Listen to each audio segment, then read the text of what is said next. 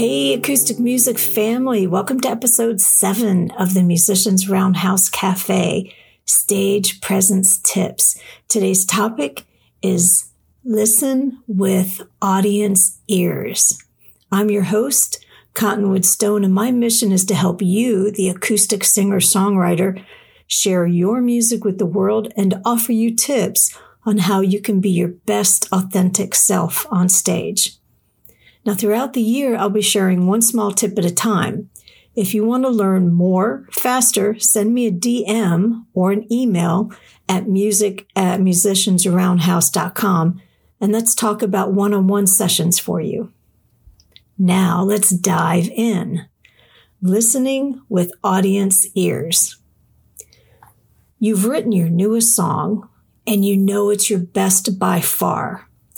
If you're anything like me, you're excited to share your new baby with the world.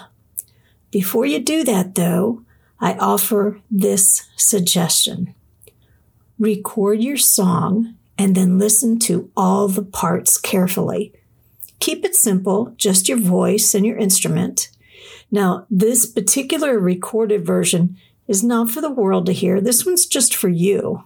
So record and again, listen carefully to the parts. Listen with your ears of your audience. If you were an audience member, would you like the song? Are you keeping the rhythm consistent? Are the chords and notes flowing together well? Are the transitions smooth? Is your voice staying in key and hitting the intended notes?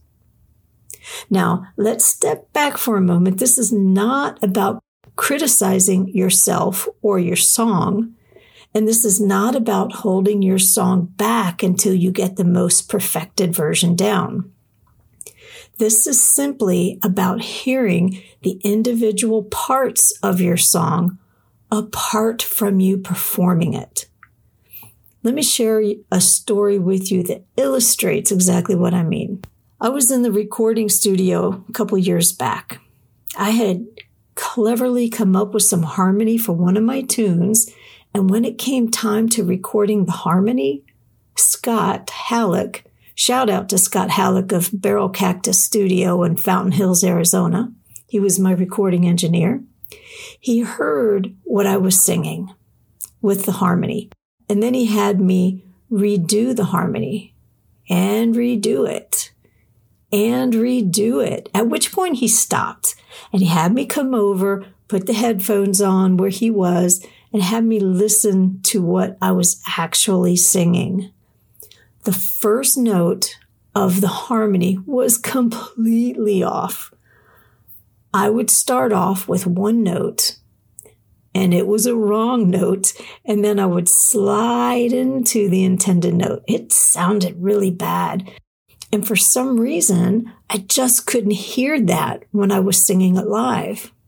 Well, Scott and I had a good laugh over this. We recorded several CDs in his studio, or I recorded several CDs with him and his help. And I'm always prepped and always ready.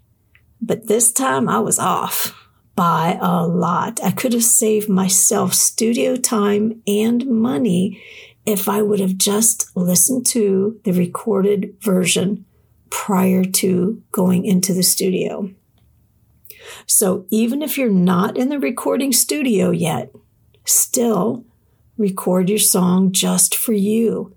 Listen with audience ears for the little nuances and transitions in your song. Take a few minutes to tweak those parts that need attention and then get out there and share your creation.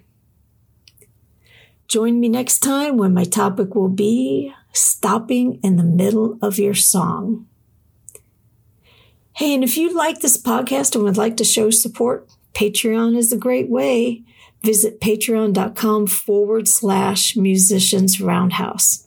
The show notes has all the links. Thanks for being here today and consider turning your life stories into song stories so that you can affect the world in a positive way.